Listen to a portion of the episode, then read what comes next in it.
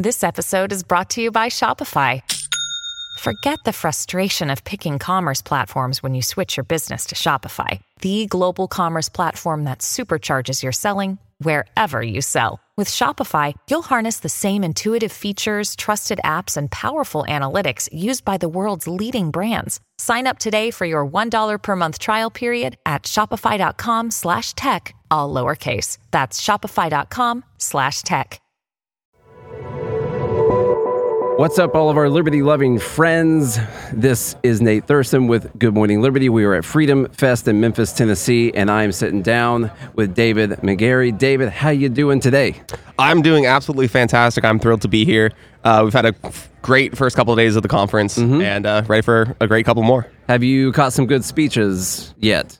Yeah, um, there's really been a whole host of things from uh, from speeches that are a little bit more focused on bigger scale theory issues, and then down to some of the nitty gritty policy stuff. I know they've had some criminal justice stuff. Um, there was a very interesting AI panel uh, Hmm. the first day that we were here, and I'd hate to inform you, but we're going to have to integrate with AI so that we can keep up with it. Okay. And uh, yeah, we might Like have to get- directly integrate Yes, with AI? Yes, Okay. because we apparently we can't be smarter than the computers unless we're part computer. um, and then also we might have to give AI human rights along the way. So You know, that's something that's really interesting that I wonder if we're going to get to if the if the robots, if the AI are going to have any type of rights eventually. Maybe like an AI union or something like that. I don't know. Well, I mean, the, the, the real place that we'll know that we've gone too far is when the AI starts getting occupational licensing for the AI to create more AI. Um, but uh, but yeah, I, I, full, I fully uh, fully anticipate an AI union by the time we're done with this. Will AI think AI is too dangerous? Well, I think I think that's a I mean, I think that's a very very likely possibility considering the fact that all the people who are making AI right now um, seem to think that AI is so dangerous already.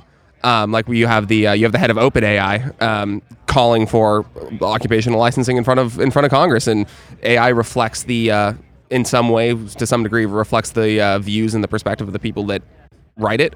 So I I could definitely see something like that down the road. Now, you're a writer. We've had you on to talk about uh, some of your articles before. And are you working on anything currently that people need to know about? What are you Yeah. What are you talking about these so, days? So I would I'll raise um, a uh, big a big case that just is breaking this week in the world of antitrust with the FTC. Now you know that we are in a very modern era when the uh, large economic and public policy concerns of our time. Uh, swirl around Call of Duty. so basically, Microsoft, which owns Xbox, is trying to buy Activision, which produces Call of Duty. Um, the general idea is that they think that they can. Um, uh, uh, spread Call of Duty's access. They're trying to bring it to Switch for the first time. They're going to bring it to cloud gaming.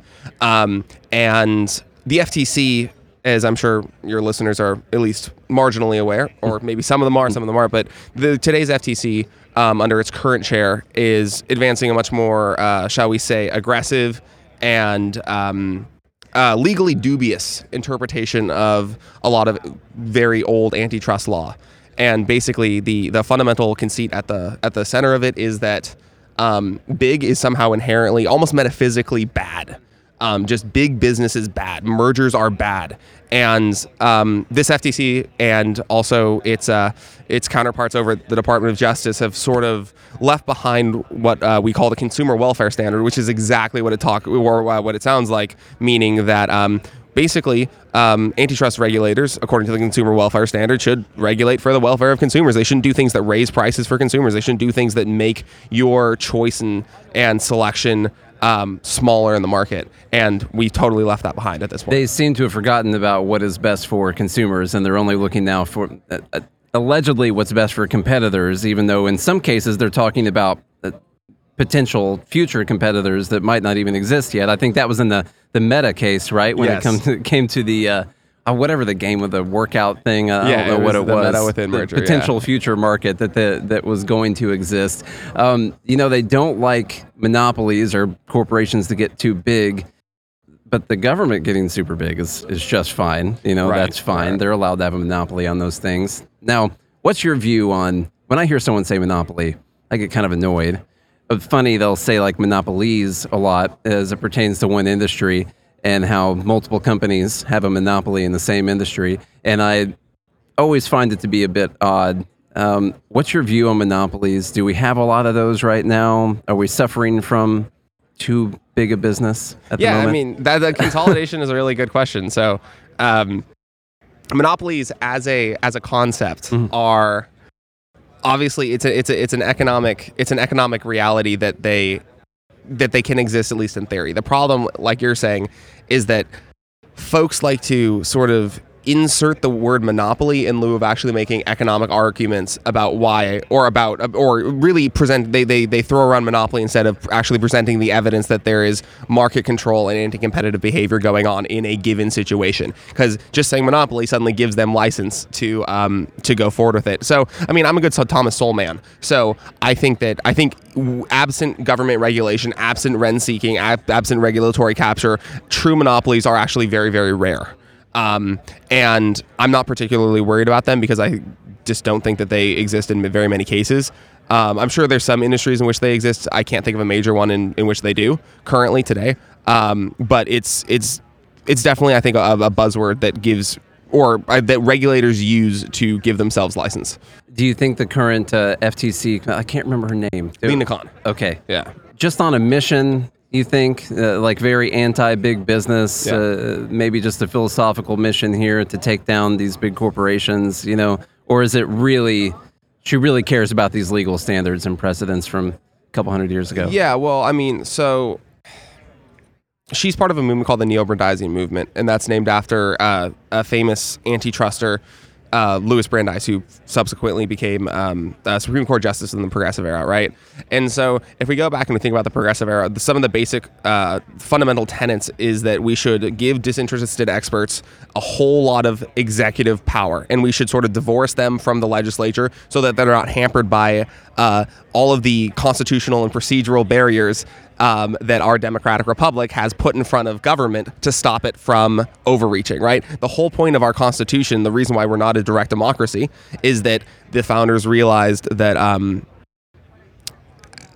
absent checks and balances, tyranny is just one it, it's just one vote away in, in so many different cases um, and we protect minority rights in this country right we uh, the we can fight over whether we're Demo- democracy or republic, whatever. But the point is, all of our Republican um, checks and balances, all of the procedural things that we that we've built into our system, are to protect the rights of minorities against overzealous majorities, right? So when it comes, just to bring this back to the FTC, because that kind of went a little bit far afield, um, but this FTC basically has a, in my view, a myopic view, uh, view of what is fair competition.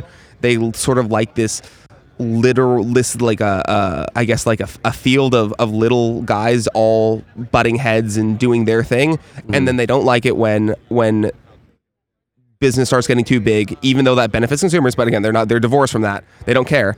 Um, but it's um it's it's honestly it's it's it's it's bad economics and then that is sort of married with um, a real disregard for following the precedent following the legal precedents fo- even following the statute sometimes even presenting evidence um, whenever that gets in their way And so, what happened in this case? You said that there was there was good, big news, good news. Good news, yeah. Okay. So uh, we had a federal judge who who uh, basically greenlit the, um, uh, or I should say, declined to stop the this merger. Um, and what the judge said is that uh, the evidence wasn't there. Um, not only will this merger be, um, well, not only will it not be anti-competitive, but it'll actually be, it will be, it will be a good thing for consumers because again, they're going to bring it to, they're going to bring Call of Duty to Switch, they're going to bring it to cloud gaming, they're going to expand access for customers to this.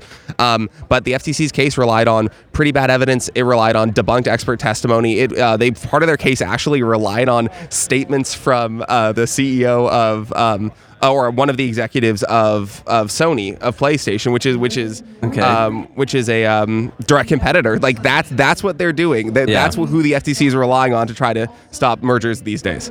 So, I don't know if we talked about this last time I had you on, but you know that 303 creative For sure, case yeah. that just went through. You know how that made it to the Supreme Court? Yeah, The the ruling, uh, it was the 10th Circuit that it went through, I believe. Is that I'll right? defer on that. Yeah, Okay. Uh, went through, yeah. Uh, they basically found that her rights had been violated, but that she had a monopoly. And I don't I don't know. I feel like not a big enough deal was made about this. I've read this several times, Yeah. and it is some of the most just egregious uh, ide- ideas I've ever heard. But the the thing is, uh, they were quelling her free speech, but because she made a unique product, a unique creative product, she was the only person that could make that product. Uh, that she essentially had control of that market uh, of, of her own creativity, and therefore this judge. Or who I don't know how many judges decide this, but the person that wrote the opinion, the court's opinion, yeah. yeah, their opinion would say that all of us are a monopoly over the product that we create, their own creativity.